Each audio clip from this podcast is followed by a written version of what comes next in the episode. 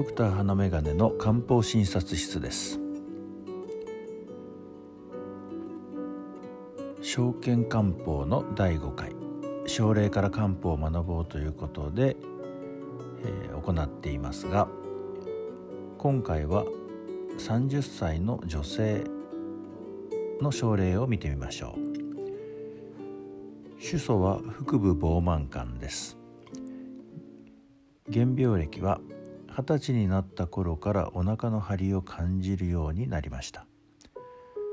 数年前からは便が柔らかめとなることが多くなり排便後もなんだかまだ便が残っているようなすっきりしないような感覚が出るようになりました。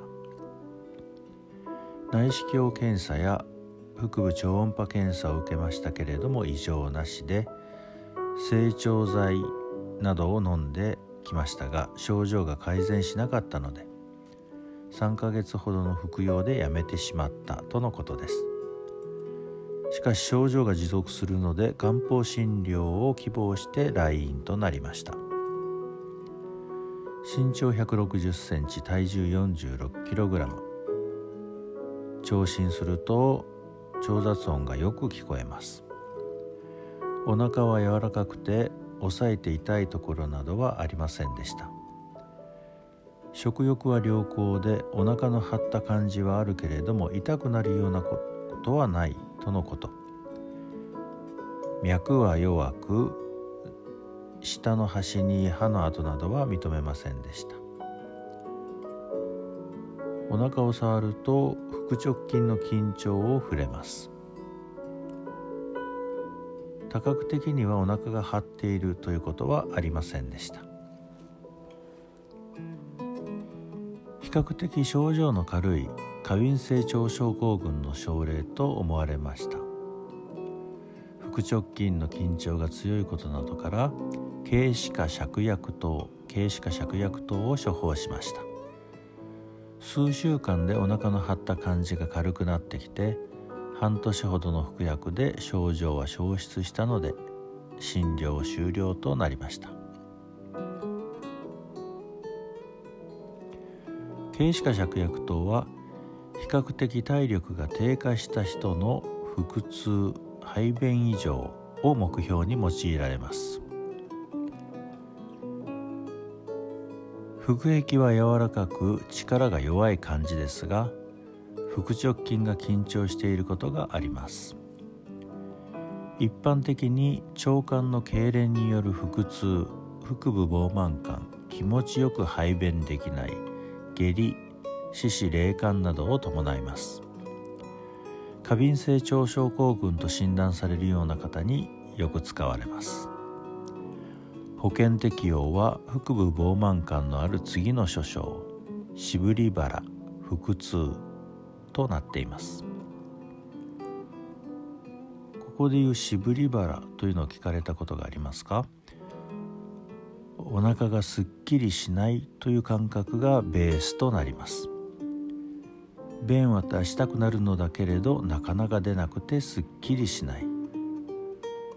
便は少量出るのだけれどまだ残っているようですっきりしない。繰り返しお腹がぐるぐるなったり痛みが出たりしてすっきりしない。といったような症状です。軽視下芍薬糖は軽視糖と同じ生薬構成で軽視芍薬体操肝臓小腸が含まれています。この中の芍薬は軽視糖には1日量 4g が含まれているのに対しこれに 2g 増量して 6g としたものが軽視か芍薬糖軽視に加える芍薬油と書いて軽視か芍薬糖です。芍薬が持つ鎮静鎮痛作用が増強されているという見方ができると思いますが芍薬を増やすことでお腹に効く処方になるところが面白いところです。この軽視下芍薬糖にさらに行為水飴ですね。が加えられたものが小腱中等小腱中等です。虚弱体質の小児に対して体質改善を目的として使われることが多い処方です。しかし大人に対してもお腹の調子を整える成長剤として働き元気をつけてくれるという私の好きな処方の一つとなっています。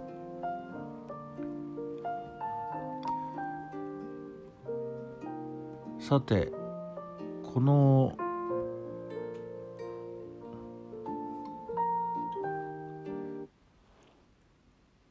えー、シリーズのタイトル「証券官報」ですが症例検討会のようにして漢方を学ぼうということで証券漢方と訳していますが証券と聞いて萩原健一を思い浮かべる方おられませんか？それを思い浮かべる人は完全に昭和世代です。私もそうです。証券で一番思い出に深いのが「傷だらけの天使」というテレビ番組です。これがそのタイトルとなった音楽ですがこれを聴くととても懐かしく感じます。そんな方おられませんか？まあこれは余談ですが今日もあなたにとって素敵な一日となりますように。ではまた。